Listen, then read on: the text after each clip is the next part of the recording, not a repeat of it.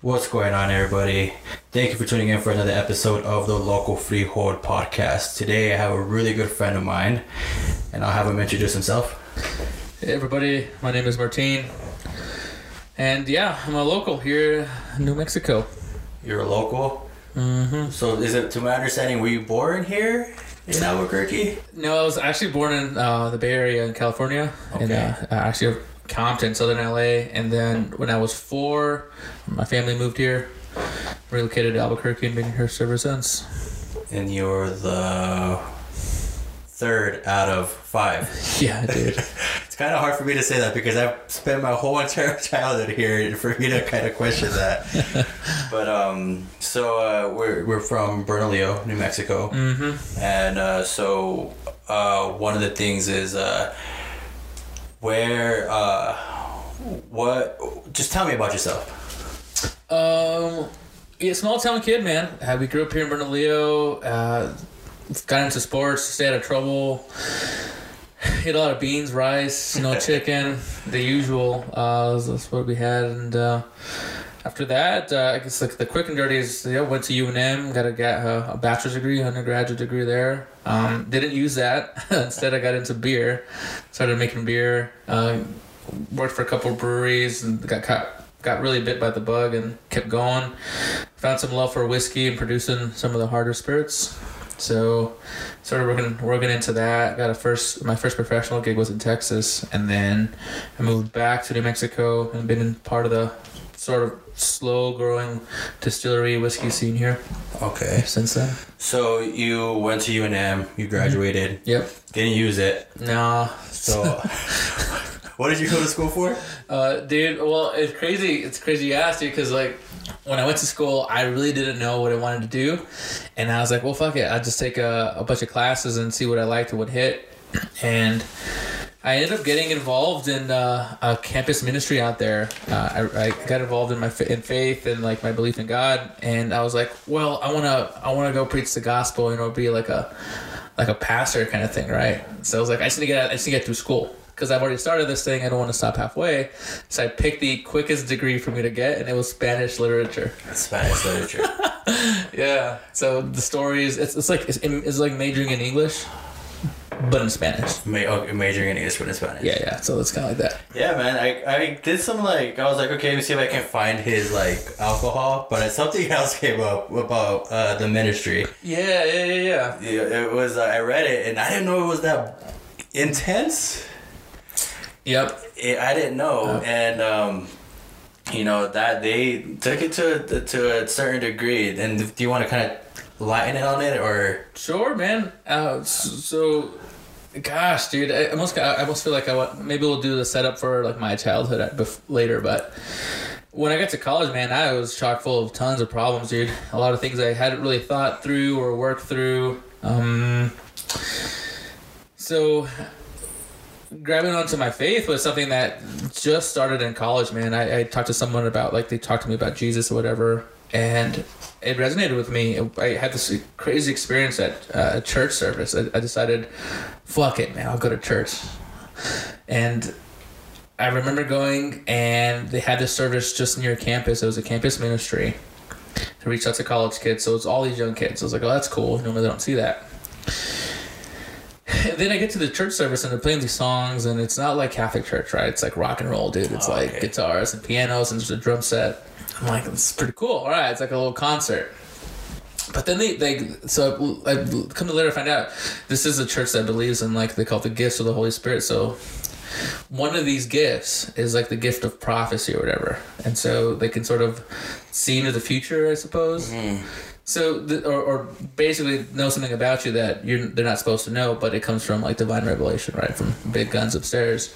So this this this gal had this like word of knowledge, or you know, this prophetic word from, and it was about like something to do with my dad that really struck hard. I was like, damn, that's for me. It was really specific too. So after she says what she needed to say, she says, if that's you here today, come up to get prayed for. I was like, "Mhm, okay. I felt totally weird, man. And a part of me was like, "Get the fuck out of here, dude." and uh, but I was like, if I don't go up, I'm I'm crazy. Like I, like this is happening now, and I, there's no reason she'd know that. Um, so I went up, and then the the pastor. Uh, so people line up, right? This is like Southern Baptist style. Okay, okay. so the people line up, and then the pastor comes prays for you. But I was super skeptical, so I was like, "This fucker touches me or pushes me back." You know, like, okay, like I'm either gonna have some words or like I'm gonna walk out. Yes. But he doesn't do that, dude. He gets to me and he's just like, "Hey, I gotta pray for you," like just pretty normal, casual. And yeah, and I was, I, I. By the time he got to me, man, I don't know what came over me, but I was crying relentlessly, and I can only remember like feeling and saying within myself, "I just want to follow God with all my heart." And eventually, I told that to him. I was like, and he was just like, "All right, this kid's fucking weird." I bet. And so he just starts praying for me. He just starts praying for me, and like this fire comes over my body, and I fall down. And it's not like a backward fall. It's like I fell straight down, like my knees give out. And then I'm laying down there for a little bit, and I'm like, "What the fuck just happened?" So then I get up. Music's still playing, by the way. Mm-hmm. These guys are rocking and rolling, right? So I go to the bathroom, slap water in my face, and look in the mirror, and I tell myself, like, like, Marty, get yourself together, kid. Like, what the fuck? Come back out, a couple more songs, and then we stand in the and then we stand in the chair. There's no pews, right? It's just chairs. It's, Yeah. they rented like this local like a community center or something like that. And the pastor gives a sermon. Don't really remember it the minute we're just uh, you know the, the sermon or you know the mass ends i fucking jet dude. Say, say hi bye to no one and just get out of there. Yeah. and i remember walking out and i'll never forget it man. I looked up. It was a sunny blue day and i remember saying to myself i'm different and i'll never be the same ever again. Hmm. I like I, I said that to myself, and I was like, and that started like, so that started my journey into like my faith, which was uh, I I really hold that as an experience in my life that was real, but then come down the line for my college career, like you know, schooling, it came with all this baggage, right? So like church politics, and then now that I have context, you know, that's very like um fundamental Christianity to take a lot of shit seriously, you know. Yeah.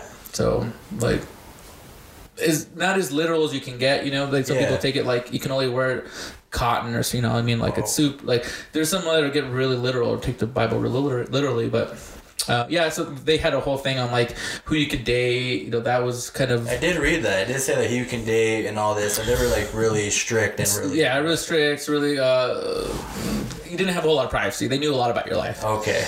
and I think that worked in some good ways, kept me out of trouble. Um, so I guess it's not all bad, right? I look back, I'm like, okay, definitely, uh, I was kind of a wild child, so that kind of helped me a bit. But it helped me clean up a lot of areas in my life that I didn't know or that I didn't want to face. So. Uh, in church, this is the church language, but they call it sin, right? But Yeah. now I look back at it like it was unhealthy. It's like some of the habits I had, and reconciled a lot of that uh, over time. But nonetheless, yeah. So if you Google my name, you, you'll see some crazy church shit.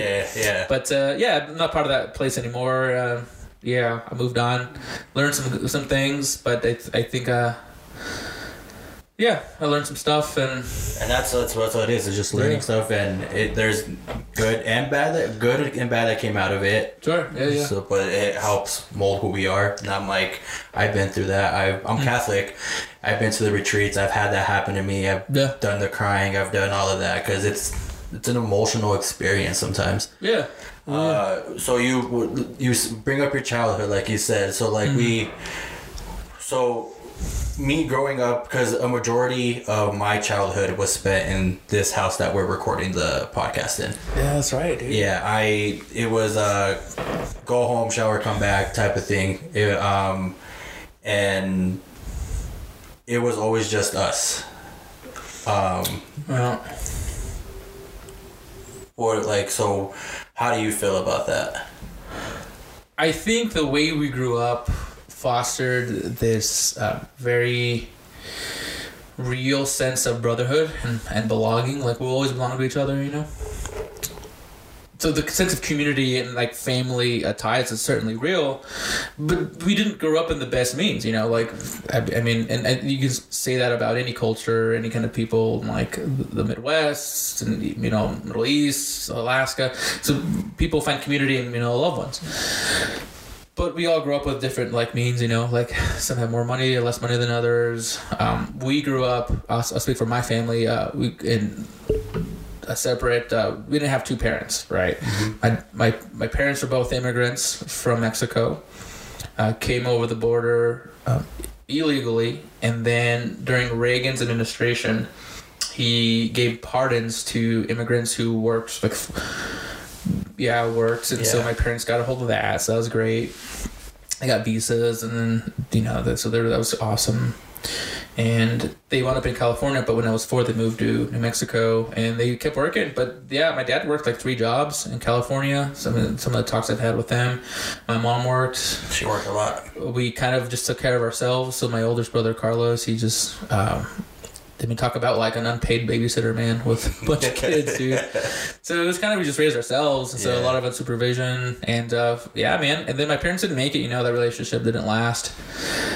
And uh, my dad, I'm sure, um, I love my dad, but he found outlets to kind of um, outside the home. You know, I guess that's uh, the most the nicest way to say it. But yeah, he found outlets, and eventually led up to my parents uh, divorcing because my mom couldn't stand those outlets that he'd found. Um, so. So then my parents get divorced, and like that's when I just get into high school. I think that was at, that was in middle school, and uh, my mom's a single mom working a full time job. Ended up working the night shift because it paid a little more. Five boys in at, at home, and when she's gone, she didn't know what the fuck's happening. That's how I grew up. Yeah. Yeah, um, yeah. So there you go. Occasionally it was six because Right, I yeah. was here and you know she I, I love her mom more than anything in the world too because she was like a second mom to me you know dealing with you and then dealing with me because we were just boys growing up in this house and uh, it- it's I, I love your mom more than anything in the world too because she she didn't only deal with us with you but she dealt with me sometimes too because I remember her giving me an earful sometimes. um, so so you graduate college. All Yeah. right. So one of the things is that you picked up what was it beer first, right? Yeah, yeah, yeah. So how did how did that how, how did that go about? So some of those, uh, so part of that church I was a part of in high school and in college, um, some of those guys left when I left. They figured out, okay, this place, um, it, maybe it was good for a time. Maybe they got sucked in. Whatever it was for them, they came to a point where like, okay, I need to move on with my life. So they left, uh, and then that's around the time that I figured out like this place is not good for me. Uh, you might find some language in around their cults. Yeah, so okay, so a lot of people moved on, but those relationships were real, man. Like we'd been through some shit together, and a lot of those guys lived together. You know, like they would rent a house, and each would have a room and shit. So some of those guys, uh, you know, I stayed in contact with, and those are some of my best friends today. But they had this idea uh, of starting this brewery called Three Brothers Brewing and that was his biggest and and I was like well I want to be one of the brothers but I was the fourth one so but it was like there like three brothers brewing so I was like well fuck it I'll, I'll start brewing and then I'll compete and I'll be like their main competition or whatnot or I'll show them know, it, was, Yeah. it was something like that you know I was so competitive I mean it's so competitive today but back then I was uh, yeah dude un- unsaddled you know so I was like just balls to the wall and that's really where it started. I was like, I'll show them. I can make beer too. So I started like reading up on a bunch of shit online, and then I I uh, got an apprenticeship at a brewery downtown called Back Alley Draft House. It's no longer around. Yeah. Uh, and I met this awesome, awesome guy named Brandon Vanalia. Him and I, I mean, gosh, he, uh, we're still like really good friends today. So he teaches me how to make beer, and for the first several months, I just worked for beer, man. Like I did all the garbage work, cleaning, and then I would go home with a growler, Okay. and that was it. Huh. I just I just did that, dude. So it's like it's kind of a true apprenticeship kind of deal, you know. I just Yeah. I just wasn't paid, so I did that for months, months, months, man. And I was work and and I did that while I worked um, at UNM, I was like, I, I worked for a program, a program called BAMD, but it's basically like advising kids on like, Okay. hey, this is how college works. This is what the university has to offer you, you know, kind of thing. So I worked for that, and then on the weekends I'd go make, fucking make beer, and I was like, "Fuck yeah, dude, I love this beer." shit. And that slowly started to accumulate, dude, all this fucking beer equipment. I swear, dude, it was like the biggest vice because instead of going out and to the bars and you know blowing hundred bucks a night, it was like I'm buying kettles, I'm buying fucking like stir sticks, I'm buying fucking yeast, I'm buying like ingredients. Yes. So I would start doing that in my garage and start pumping out beer, man. Anyone who wanted to drink it. Some of it was terrible. Dude, it was bad. But then you learn, you know, I learned. Yeah. So then I like okay, I started learning and learning and learning and then the uh, my first paid gig was Steelbender Brew Yard. That's still a brewery here in Albuquerque, and I was taken. I, I was started off as assistant brewer, and cut my teeth on commercial brewing. You know, it's one thing to make it at the house in buckets, but then it's another like Yeah. all stainless steel. They were on a 15 barrel system, which means it was it was like north of 300 gallons Okay. a fucking batch. Yeah, 15 barrels. Let me see. Yeah, it's almost 450 gallons. So I started making beer on that scale. I'm like, fuck, this is awesome, man. Learned a lot through uh, the head brewer there. I think he's still there, Bob Haggerty. Uh, owe, owe owe a lot to him too. Um, he had uh, well, previous to that job, he was with La Cumbre. Oh, okay. So that's sort of the cloth I'm cut from. I kind of learned the La Cumbre style of doing things through Bob. And uh, yeah, man, I that was, I mean, I, I that's probably like maybe a minute or two of talk on here on the podcast, but that was years, man. Yeah. That process took years, and so I learned a lot through that. And that's when I was like, well, beer's cool, but is that is there all is that all there is? And started getting into whiskey. So like distilling, manipulating alcohol, essentially what it is. And I uh yeah, that, that's the next chapter. But that's how it happened for beer with me, man. Uh, I also uh, through that in the, between there, hung out for quite a bit at Cazuelas. There's a Yes. brewery, like Yeah. bar and grill kind of Yes, thing in yes. Rio Rancho. Batting cage too. Yep. yeah. yeah. I, I- I never worked there officially, but uh, Brandon, the guy I apprenticed with, was the head brewer there Okay. for a while. And so that was another cool experience that I had. Their brewery system was pretty, uh, pretty uh, like uh, patched together. So Okay. yeah, so they had you know some big commercial stuff, but a lot of it was um, like dairy equipment. Okay. So it's not really meant for brewing, but we kind of repurposed it, and but so yeah, I've, I've had quite a bit of exp- like uh, I've, I've seen a lot, dude. I've seen some like all brand new stuff to. We were going to Home Depot to get a piece of copper that normally goes to a water heater because we need it as Oh. a stopgap fix to a fucking brewing equipment system. So Dang. seen quite a bit of stuff on that end. And then, so you worked at Steelbender. Yep. Uh, so before we go into the, the still, uh, distilling, you just I always want to get a picture of like how was a day, like a good hard work a day working as like the brewery Yep. uh, apprentice. So, well, if you were just to see me walk in to do a shift and leave, it would look like this. I would show up around 8. I would get all the equipment up and running. So, you get the water heated and make sure it's the correct temperature. Then, the night before, I would have prepped. So, I would prep the, the grain. It was moved into a. Uh, uh, it would be cracked, so it, it, it would be augered over as kind of like a like a chute looking kind of thing. It's it's basically it's PVC, like like four or five inch or six inch, something like that. Mm-hmm. And there's like an auger in there, so a spiral that moves it forward Okay. from a silo. Or some just breweries don't have the luxury of that, but essentially it's like you got to move the grain from the bag or the silo to the next step of being cracked or crushed. Okay. You have to ex- you have to break the, the, the, the seeds open as it were to expose like the nutrition and the sugars and Okay. so it, it, we had roller mills, and so those things would roll, and the grain would fall in the middle, and it would be cracked in half, and it could sort of make it vulnerable, right? So if you think of like taking like a, a hammer to a piece of corn, you know, Okay, okay. just opens it up. Yeah. So we would do, I would do that, and so then we would collect that into a, a, a, big bin, you know, a, a grist case, what they called it. But and so in the morning we would transfer that now cracked grain into a big um, container called a mash tun. So we would fill that with the grain while we filled it with uh, water Okay. at a certain temperature, and that would that would make what's called a mash. And it's, it's sort of like a, an oatmeal-y soup thing. Okay. Yeah, yeah, look, it- yeah. It's so it's like a big oatmeal thing. Uh, so just imagine that right in your head. Okay. There's a actually a lot of ens- enzymatic processes that are happening in that step that are crucial to the beer development. So even how hot the water is or how cold it is will affect the end result of the beer. If the beer is um, real thin or if it's got a lot of body to it. So stouts, you tend to want to have more body. Body to it.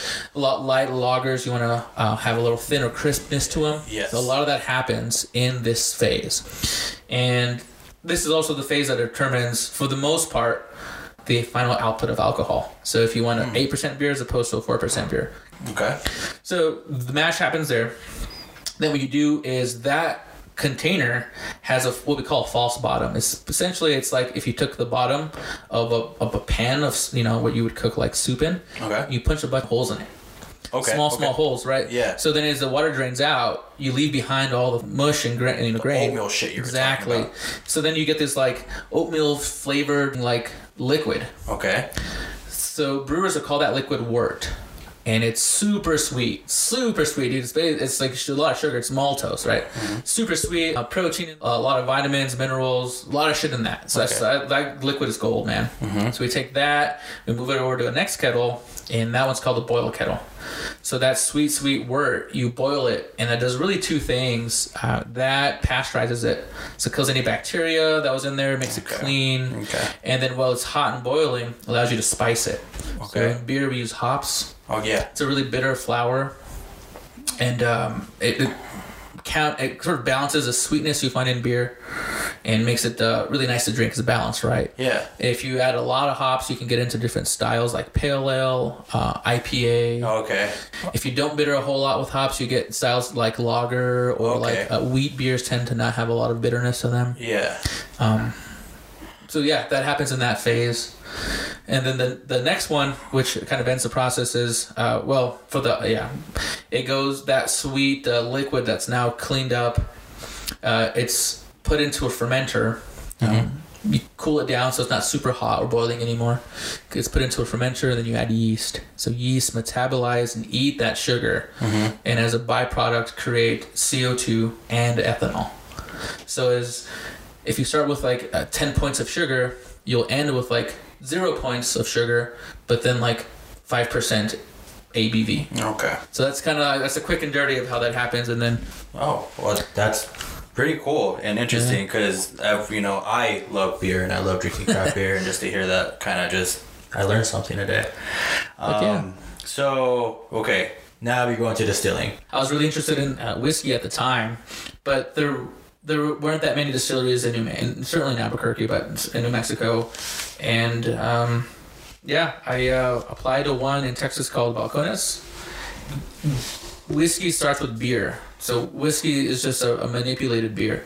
So, uh, so like to kind of bring it back a little bit. So beer is made from grains, right? Yes. So it's like malted barley. In distilling, the end product is based off of what you use to mash or make that. So if a whiskey is made from a grain, so you could use barley, like you could literally distill a beer. You can distill elevated IPA, and that becomes a whiskey. You can use wheat, rice, sorghum, rye, corn. These are all grains that you could use to make a whiskey. If your base is like apple juice, Okay. because it's fruit based, it be creates a brandy. Okay. So so things like uh, grapes and all that kind of stuff make brandies, and if you your base is sugar, that makes rums. Hmm. And then there's a, you know it, it gets a little more complex, but for the most part, that's the general sort of uh, quick way to explain it. So um, you you look on this drop's website and you come across what's the name of it again? Balcones. Okay. Actually, here's a bottle of it. Yeah. Now this is our uh, Texas um, pot still bourbon. Ah. Okay. So it's fantastic. So I, I applied to them. They needed a brewer to make the mashes for their whiskeys, right? So that's where my experience was directly applicable. Okay. So you actually in distilleries hire brewers or they have someone who knows the basic brewing process to make these fucking mashes I kind of described earlier. Mm-hmm. The how they go about it is a little different, but the basic tenets is the same. You're taking grains, you're making them vulnerable through process of crushing of some sort, and then you make this fucking soupy looking shit. You fer- you ferment that, and then you distill that. So distillation is uh, just uh, think of it as manipulating, right? Okay. What you're doing is you're taking advantage of the differences in uh, physical properties. So water boils. I mean, assuming sea level, Yeah. 212 degrees. Alcohol, ethanol specifically, boils that much less. So when you boil this shit, the alcohol's going to leave before the water does. Yeah. And so that's how you get the separation. And then distillers, you know, they, they have process piping, so they, it doesn't just go to the heavens, right? They control it, Yeah. manipulate it. Yeah. Yeah. Yeah. And then they make that pipe cold again, so that's that alcoholic steam gets cold enough that it goes back into a liquid, and they collect that. Oh. So if you watch the moonshiners, that's why it's normally near a river, Yeah. Yeah. Yeah. because that that fuels the uh, the cooling part of the process. Okay. And so that's all it is. You're just manipulating alcohol. You, you take a five percent beer, and you make it into like an eighty percent Yeah. whiskey. Whiskey. So there you go. So uh, let's talk about like okay, what talk about your experience and like how how was it going out there, um, being in Texas and starting like a whole new because you spent what how many years here in New Mexico Uh, twenty five. and how much did you spend in Texas? So one year in Texas. One year in one Texas. full year. So talk about that one year. How was it? And Dude, it was awesome, man. I, I so Balcones was a, such a great place to work. Where is it at? Where is it located? Waco, Texas. Okay. Yeah, you better uh, seen that. Me and Colts, dude. I swear. Like the fucking uh, what's that Dave? Uh, I don't know what you're talking about. yeah, the, that Colt Waco. Yeah, yeah, yeah. Oh my gosh, uh, Branch Davidians, whatever. Was that like a big thing out there? Is- Was that talked or is that where like the main thing that comes up when you tell people that you work there or live It's there? well, it's one of the things that comes up. But if if you're from Waco, it actually happens like it happened outside the city limits, so it's around there. Mm-hmm. So it's like saying like the Albuquerque massacre, if you know such thing existed, but it actually happened in Bernalillo. You know, Oh, like, okay. you know what I mean. So it's close by enough that people associate it with Waco. I got you. But uh, so that dude, it was like the master's program. That's how I viewed it. The amount of like knowledge I gained there, the people there know so much. The freaking dudes are crushing it. I packed up my shit and just moved, man. Everything I could fit into a car, and just drove right down there. I had found a, someone who's looking for a roommate on Craigslist. I was like, oh, I'll just pay this person for like two months, and then at that point I'll get a feel for the city. Yeah. And, like buy down on an apartment, you know, like a, a lease or something yeah. The lady you fucking moved in with, dude, was fucking terrible. she scammed me out of 400 bucks, man. Really? Well, she- yeah, she was just like, oh, yeah, yeah, we'll just take it month by month and then we'll figure it out. But then I get there, she's like, I want both fucking months of rent up front. I'm like, all right, that's not what we agreed to. And then she brings like this conversation up in the morning as I um as I'm on my way out to my first day at work. Wow. So I'm like, what the fuck? So then, okay, whatever. So I, f- uh, I finish my work shift, come back, the doors are all locked, and they change. She changed the lock, so she don't, because she wasn't happy with like how things had ended. I was like, no, like, hey, can we talk about this later, Yeah. dude? So then I got the cops involved, and then I, I knew no one, dude. Like, Yeah, So yeah. the distilleries guys came up to help me. Oh my gosh, so thankful for those dudes. And they bailed me out, and so I kind of crashed on one dude's couch for a bit, and then he helped me get an apartment in his complex. Mm-hmm. So then that's kind of how that worked out. But that was my start to Waco, man. That sucks. Fuck, dude. But after I got a place to, after I got a place to stay, I was just living on my own out there. Uh, just a cheap apartment, man. Something near the Mm-hmm. uh, the Baylor University's out there. Something near there that would, I could afford, and just started making whiskey, man. Uh, worked for Balcones and got to know the town. So, uh, working with those, what other than like the distilling, what other experience that you say that that uh, distilling gave you? the management at Balcones was fired, man. Oh, they're awesome. I learned a lot about how uh, to develop culture at a business, how to interact with staff members, and it was always about the whiskey. People there, you know, there's there's always the chumming, you know, jokes here and who's and hogs, but it was always just about making good quality product. And so management and learning how to develop like company culture and like treat people Yeah. something I really learned there, and I'll never forget. I, I was one of those guys who wanted to help out a lot because I like to know all the part of the process. I learned about packaging, bottling. That's that was really important. Um, marrying stuff. So what that means is like when you mix two liquids in the true sense, like marrying, you can't undo that. Yeah. So in that sense, like, oh, okay, there's an art to that. Uh, warehouse. That was really interesting because a lot of the magic sauce in whiskey making is not so much how it's made, but how it's aged. You can do a lot of cool stuff on aging Yeah. a, a, a whiskey for sure. So that's uh, distillation. I learned that as well, working the stills, and there you go. So you spent a year out there. And what brought you back to? brought me back was I was actually here to visit a friend for his bachelor party. He was getting married. So we were going to do a little shindig. And a buddy of mine who owns a distillery here in town, Left Turn, he had mentioned that there was a distillery opening called Hollow Spirits, and they were looking for someone to um, be part of that startup. And they were looking for someone to have more creative inputs, create products from the ground up, and really just a startup distillery. They're looking for someone to run the whole the production area. So I heard that and liked the idea of being back home, but also being able to start up something from the ground up. And uh, I went for it. So I signed on with Hollow Spirits, and I was there for a while and got to create some pretty cool products, and was really happy with that. What? What? So you, you you were able to make your own. What did you make that of your own? So when I made that, that was oh, my, my own from grain to glass was whiskey. Yeah, so Whiskey. Red ninety six was a uh, red corn bourbon whiskey that I made there, and I was super pumped about it. We won some, uh, an award for it for the best of city, so that was really great. I here yeah in Albuquerque, best of city, which was fantastic. I was super pumped about that. It was younger whiskey. It was aged six months, but I thought it was mature enough just to make it out in the market. Yeah. And over time, it would have gotten older in age, right? Yeah. So we would have had more supply. We had released in just you know unique places first. Yeah. So over time, it would have gone from a six to like an eight to maybe a t- a twelve month product, and that would have been one product line, you know. Yeah. And six, and then we would have launched another one after that. That was you know a two year or whatnot. Yeah. So you can get you know the young version or the old version. Yeah. So that was the idea behind it. That was really well received. People raved about that, loved uh, that, and um, in How did you feel about it? Like how winning that award? Like Oh, it was great.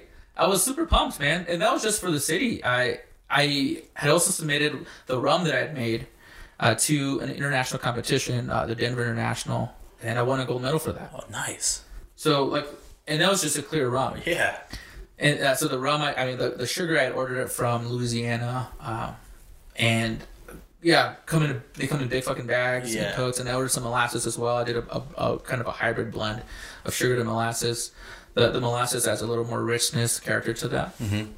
And uh, use like really special yeast strains. They use a combination, and anyway, uh, really really cool stuff came out. And uh, yeah, we won a gold medal for that, and I was super pumped on an international competition. Yeah. Like, Yeah. like Bacardi submits to those things. So Oh, really? Bacardi answers that? yeah, Wow. yeah, Bacardi's uh, Puerto Rico. Yeah. Yeah, yeah. So like, I was like, wow, that's awesome. That's that's that's really awesome. So that yeah, So you pushed out the rum, uh, whiskeys. rum, whiskey. We we made a uh, vodka then flavored vodkas. Okay. So you you run vodka, uh, vodka through the still and you flavor it with like lavender. I did see that on the website with like a lavender vodka. I'm sure you've seen like pickle vodka even. Uh, no, I haven't. Okay. So Have you tried the lavender vodka? yeah, yeah. I mean, it was good. It was I mean, good? I, made it. Oh, Uh, made it. Yeah. uh, so the vodka is sourced. So a, a lot of places will buy uh, pre-made vodka Mm-hmm. from a, a bigger company. Buy that, and you sort of uh, redistill that, add water, and you know rebottle, and boom, there you go. Mm-hmm. Okay. vodka. Uh, so so COVID happened. So how did that affect? How did COVID affect that? So the COVID uh, affected businesses that relied on patrons coming in. So restaurants, bars, one thing. You, people had to physically be there. That wrecked industries who re- relied on that, and unfortunately for a lot of breweries and distilleries, um, to buy the equipment to package, like bottle or can things, is really expensive, or uh, and the margins are much smaller because you got to pay the middleman to move it, you know, to the store. So a lot of them, you know, make their money off of people coming in and buying the drink across the bar top. So, so I at that point I started thinking, I want to make my own uh, company. I want. I think I'm ready to do that. I and I spent the next several months planning that, figuring out okay, how was I going to do it. Uh, I picked up some uh, some gigs here and there to just kind of get some cash flow, and uh, that's what I did during the COVID time. Yeah, All right, and uh, the initial hit of it. I yeah, guess it's still, it's still going, but It's still going on. Yeah, yeah. slowly it looks like we're opening up and Getting ready to go back to normality. I hope, man. I, Same. yeah. Uh so we're we're right now, man. So what so what are you doing now? It's been a lot of fun. I developed some stuff, made you know some whiskey, some stuff that I I I want to release. I'm also going to do quite a bit of blends as well. But uh, yeah, I uh, I'm I'm at a part now where I'm gonna do a big social media push probably into the summer, Yeah. and hopefully I have some uh, products out in the market this year. Yeah. And I, I mean, I, I just finished my la- my label design. Uh, I by the time this airs, I should hopefully have like social media, like our Facebook page, our website, um, and then the juice is coming, man. So my plan is to age some, release some of my own like made whiskey, and also uh, release a blend. So we talked about Johnnie Walker earlier. Yeah. buying other people's stuff, mixing it. Yeah, I was gonna say get into the get into the blending a little bit Yeah. because if you um, if you go and follow uh, when whenever you come up with that social media, if you go and follow Martin, he uh, the way from my point of view, he posts it on his stories and he the way he sets it up, he sets up like a certain uh, variety of uh, whiskeys, uh, and then he blends them and Yeah, uh, so I, I get into that. So I got a couple of things going. So the company I'm starting is Toro Whiskey Company. Oh. This is a bull. It's a big red bull. Can't miss it. uh, Toro Whiskey Company. That's what I'll uh, release the, the, my commercial spirits. You know, you can buy that, get a hold of that. Uh, my online, I have uh, a YouTube channel is Whiskey Martin, Whiskey Martin. That's also my Instagram handle, and it's uh, whiskey without the e. So it's the original spelling. So W H I S K Y. And I, I release uh, like uh, I have some reviews, but mostly just do blends. So uh, what a blend is, if you think of like I think the most well known one is Johnnie Walker. So that's blended Scotch whiskey. So that means that that company buys other people's made whiskeys. They buy them, mix them, repackage it, and then sell it to you. So they actually, so you can actually not make whiskey but still sell whiskey. Yeah. And what you're paying for as a consumer is someone's palate or the you know their their expertise in balancing what's in the glass. And that's what a blend is. And so in my on my channel I go into what you could do at home with some of the whiskeys that are probably in your home bar to kind of make them more sexier, complex and more nuanced.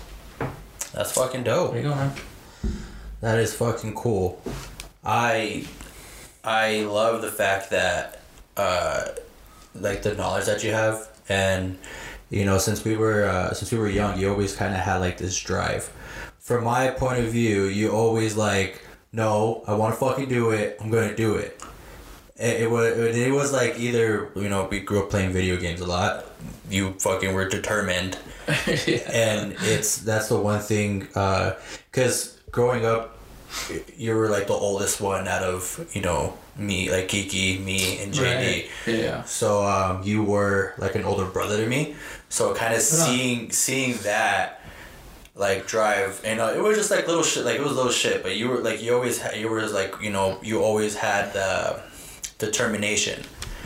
And i see it through this process of what you were doing because you know it's you you started off with brewing you said fuck that you know i'm gonna go learn how to do this the the distilling Yeah. and then you're you're growing and it's i think it's fucking awesome. And i it, you know, coming from me i'm extremely fucking proud to know someone like you because it's it's cool it's something that you never really have a conversation with you know, and it's it's very fucking cool. And I I, I I'm I think I just want to say I'm I'm proud of what you're doing. Thanks, man. You're very Yeah. kind. Yeah. Very kind. Yeah, thanks. So um, th- th- we're I just want to get some questions. All right. Yeah. So, what are your top five beers here locally in Albuquerque that you would recommend to anybody coming into town? Breweries or beer? Like actual Breweries. breweries. Oh, Let's do breweries and then the beer that you would recommend at that, that place. Yeah. Okay. Yeah, I, I'm, I'm not gonna. I my oof. I'm just gonna go for it. I'm, I'm not trying to offend anyone, but this is my my selections. Best beer place in New Mexico is La Cumbre. They've never put out a bad beer. Their shit's fucking fire. Next, I would say M- Marble. Marble Brewery downtown. They make solid beer. I love their stuff. In a in a close third, Ex Novo. Ex Novo. Ex Novo in Corrales. Uh, fourth, smaller. Not many people uh, w- uh, know about this place, but go check it out. Downtown Sidetrack Brewing. Yes. yes. Sidetrack is fire. They put out some really good stuff. And then fifth place, ooh, I'm gonna have to give it to uh, Boxing Bear, man. Boxing Bear. Boxing Bear, dude. Boxing Bear. Uh, I- think the brewers that uh, Justin Hamilton. Uh, they put out some fire stuff, man. Uh, I'm a big fan of Boxing Bear. Their stuff is, is solid. Boxing There you go. Okay, I agree. Top five. Yeah, The yeah. top five. So, for me, it would be. I just I, that's what the place I went to the most, and I love the beer. Would be Kaktus Brewing here in Bernalillo. Mm-hmm. Second would be La Cumbre. Third would be uh, I- you introduced me to it was Monk's Brewing. Yep. I, I, I and that's also downtown. I think Monk's closed though, man. Is it has it? I think their tap room closed, but you The can still tap room, I, yeah, the because tap room closed, but you can still find their beer. yeah, Yeah, because like the last time I went to Monk's was what like two years ago. Yeah, as a minute that- ago. Yeah, yeah, yeah. But they still, they still, you know, whenever I see their beer and I'm craving it, I'll go and grab it. And then um, I don't know which one I was at. I think it was like on my last one. Um, I said Monks, and then Marble. Marble's good, and then there's a Tractor Brewing that Yeah. I like too. See, there's there's so many good places. Uh, so It's- it's hard. It's hard to Tractor, tell. there's Steelbender, Bosque. Uh, but yeah, my personal five favorite though. There you have it. All right, and then so let's. Uh, so what about your whiskeys? What- So let's go from whiskey, gin, vodka, or tequila. What would you? In New Mexico, Eh, just do your overall. overall Overall. favorite gin is Hendrick's. Too easy. Hendrick's gin is phenomenal. On the uh, on a rock with a little bit of tonic Yeah. and a, a splash of lemon or lime juice. Get out of town, dude. Too easy. You can slam those all day. Favorites vodka is a company called uh, Chopin. Uh, it's Polish, it's Polish uh, distillery.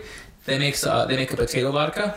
That's phenomenal. I love that, and and, and they do it from call it grain to glass or, or starch to whatever. They they process all the shit there. That's my favorite vodka. My favorite uh, whiskey. Cause uh, I could be a snob. I'm gonna break it down to varieties of whiskeys. I'll, I'll do uh, American, Irish, and Scotch. Okay. My favorite Irish whiskey is Teeling. Teeling. Teeling, T E E L I N G. Okay. Uh, I love their stuff, man.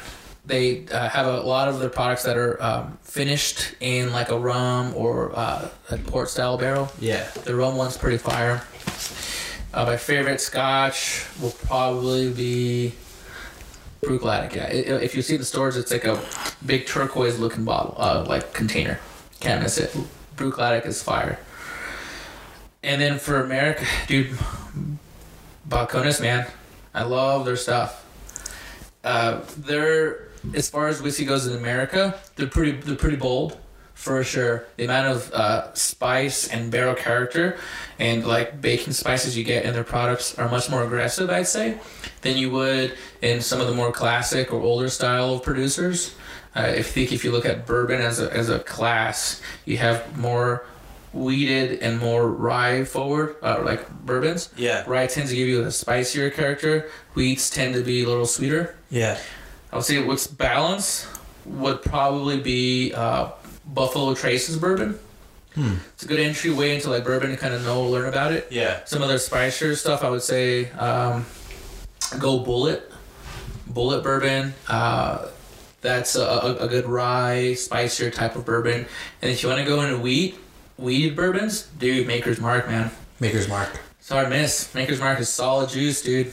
Those guys are like religious too on their process. Like they don't change anything. Really. Uh, the water is like local too. Like the secrets in the water as well. Like the dude this. So the those those three are good ways to get into whiskey or bourbon as a as a American style. What does it? What, what my favorite is Balcones is because if bourbon in the true sense is a very bold approach to whiskey, you're using virgin casks. You're getting the most expression out of that wood. The vanillas, the, uh, the the cinnamon, the baking spices, the toffee, you know, the caramels, honey you find a lot of that in the Texas or the Southwest climate, and I Balcones does it really well, man. I mean, I'm gonna geek out a little bit, but Yeah, they have yeah. Scottish stills, Scottish process. They use Scottish grain, the flat engine from Scotland. No way. They use Golden Promise. Dang. So it's got it's got Scotch written all over it, right? Yeah. But it's aged in America in America in a in a uh, high plains like climate, hot days, cold nights. They use virgin casks, Mm-hmm. which is that's very American bourbon style. So it's sort of like Scotch if it had like a baby with an American bourbon, like boom. That's sort of how I view Balcones. Mhm. Full impact of flavor, man. They, they do some pretty wild, wicked stuff up there. for damn. sure. Damn. There you go. All right. So you brought the whiskey, dude, that you showed off. Yeah, yeah, yeah. Yeah, let's try it, man. Uh, you want to pour theirs or mine first?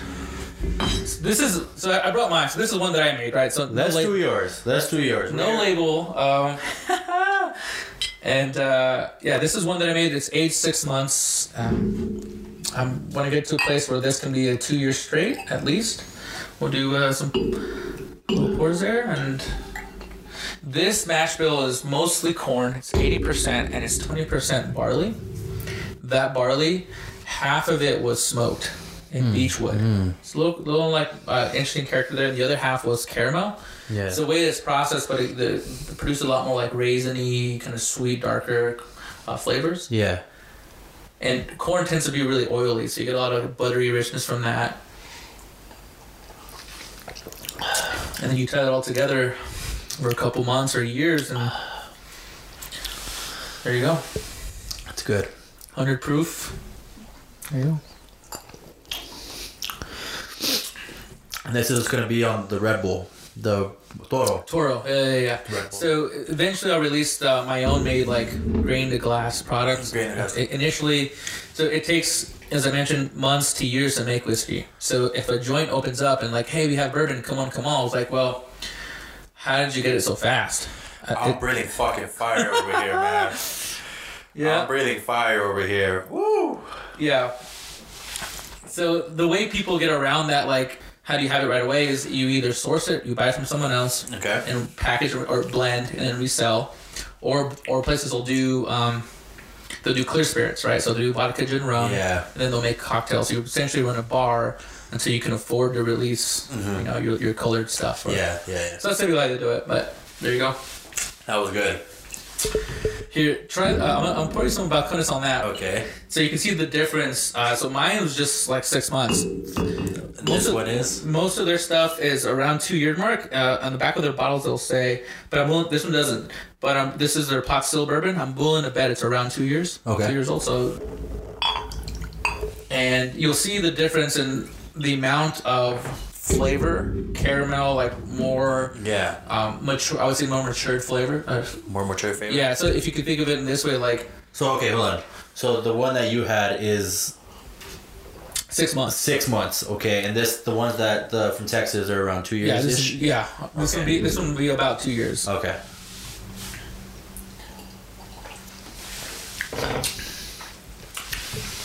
So notice a lot more. There's a lot more there. Yes, there is.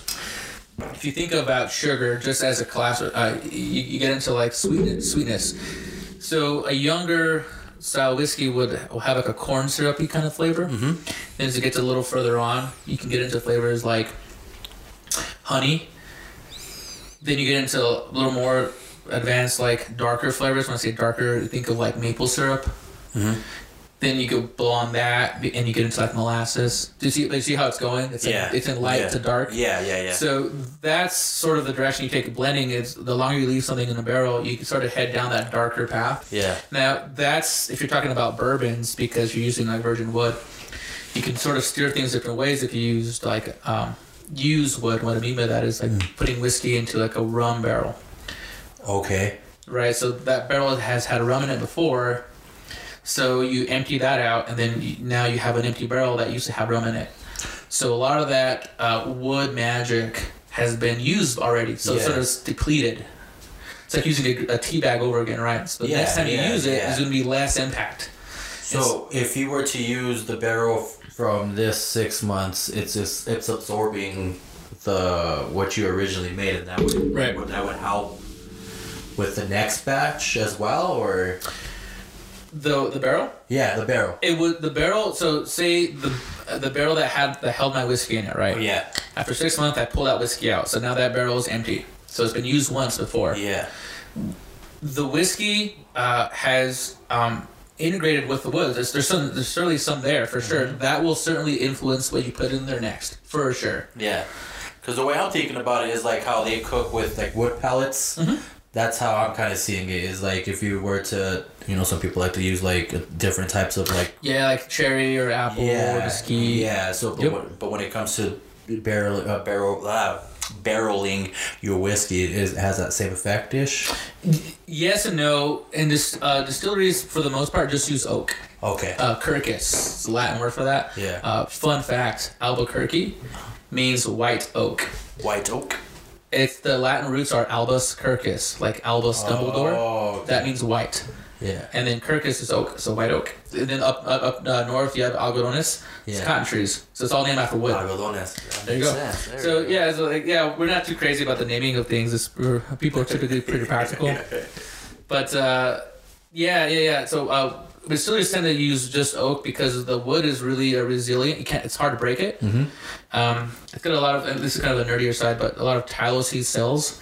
And so what that does is, with enough of that, it makes it uh, watertight. You don't. It doesn't leak, right? So it's resilient. It's hard to break. It's watertight. And um, if you char it on the inside, you take a blowtorch or you burn it. You make the inside vulnerable enough to let some whiskey penetrate. Yeah. So it gets hot, it'll it'll absorb it, and as it gets cold, it pushes it back out. So you get this like interaction, this in and out motion, Yeah. and the sugars, the flavors that are in the wood are soluble in alcohol. So hence, like the the whiskey tends to get darker with time. When you first distill it, it's clear, right? It looks like vodka, but after 6, 12, 9 months, whatever, it'll come out like copper or amber or gold looking, and that's that's the influence of the wood, man. That's fucking cool. It's crazy, dude. There's so just more shit. to it. Yeah, yeah, yeah, but There's yeah. more shit to it. Yeah, just, yeah. All right, so I just uh, I have one more question Sure. to to end the podcast. So, if you were to uh, give advice to someone about your experience on how to do this or how to go along about this, Specific, specifically, uh, business or Uh, just let's do more general. More, let's do um, business going into this profession of brewmaster and distilling. People who want to follow the footsteps and start their own. because here, like here in Albuquerque, it's it's a it's it's other when COVID before COVID came, this is what we're like kind of what we're known for. A lot of people love their beer here. You know, a lot of people like. I love craft beer. Anybody that I talk to loves craft beer, and a lot of them are popping up. And I just one of the things I did this podcast is for you know so to, so we can gain that knowledge, so I can learn something, and whoever wants to listen can learn something. Right. So how would you go about, you know, taking those steps to getting, you know, I did talk about your drive. You have to, you- of course, you have to fucking work for uh, Right. what you have to do. Um, what, what what would you give? Uh, let's re- let's be fair. How, what would you tell your younger self Yeah. about how to get to where you're at? Um, I think off the cusp, of- I would give probably two key pieces of advice. I think the first one's applicable to I think most people mm-hmm. is figure out who the fuck you are. In the sense that what do you like, what you don't like, and as you start to figure out who you are and like your vessel, mm-hmm. you figure out okay, um, what's really important to you, and this will lead into the next one. But mm, and what's important to you, also with like uh, creative control, management. Do you like to be managed? Do you like to manage other people? Um, do you like to be creative in your work? Do you don't mind uh, just doing the day to day paperwork and keeping something afloat or running? Figure out what you like, and if you could figure out the perfect job, and if money was never like say money didn't exist, and you just go out in life and do something, what would you spend your time doing? That's kind of a good place to start. And then once you figure it out, well, I like doing this thing. Well, who do you like doing it with? People alongside you, or teaching people how to do it? Kind of first place to start. Where that leads into the next one is I think the COO should be the CEO. The executive officer, the face of the company who manages and runs shit, should also be head of who, doing the operations, right? So a lot of companies you'll see, like the guy who runs the shit, is different from the guy who Does like does the shit. It's really hard if you're gonna open a brewery or distillery and you don't know how to make beer or make whiskey. Because then or it's the same in a restaurant. Because then you'll always be reliant upon the guy doing that shit. yeah. How they tie into each other. If you are the kind of person like me where you like to have freedom, autonomy, Mm-hmm. If you figure that out in the first step of who you are, then you know, okay, when I want to start my own whiskey business or brewery, you know, I may not want to jump in bed with a lot of investors because now you have a boss. You may not want to jump in bed with a lot of banks and borrow money because now the bank is your boss. And So you have to know that about yourself. You have to know, oh, I don't really mind um, owning 30% of my company because the other two guys they do the marketing and the other guy does all the logistics. Mm-hmm. If you're if you're cool with that, you have to you, you- you'll figure that out in the first step, right? What how much are you down to play on a team or willing to share? You figure that out, right? For people who find themselves like me, like I want to be an entrepreneur, open my own place, and own most or 100% of my business and start a brewery, I think the way you do it is low and slow. To start these things are really expensive. You save every dollar penny you can, and you get a big fat goose egg, and then boom. It may take you 10 years to save it, but that's how you find the resources. You look for grants, you look for ways to side hustle and build capital and cash, and you do everything you can to set yourself up for the future that you want. So there you go. Just want to thank you, man. Yeah, yeah, yeah. Thank you for coming on the podcast. I appreciate you. And that's it, man. All right, all right. Thank you.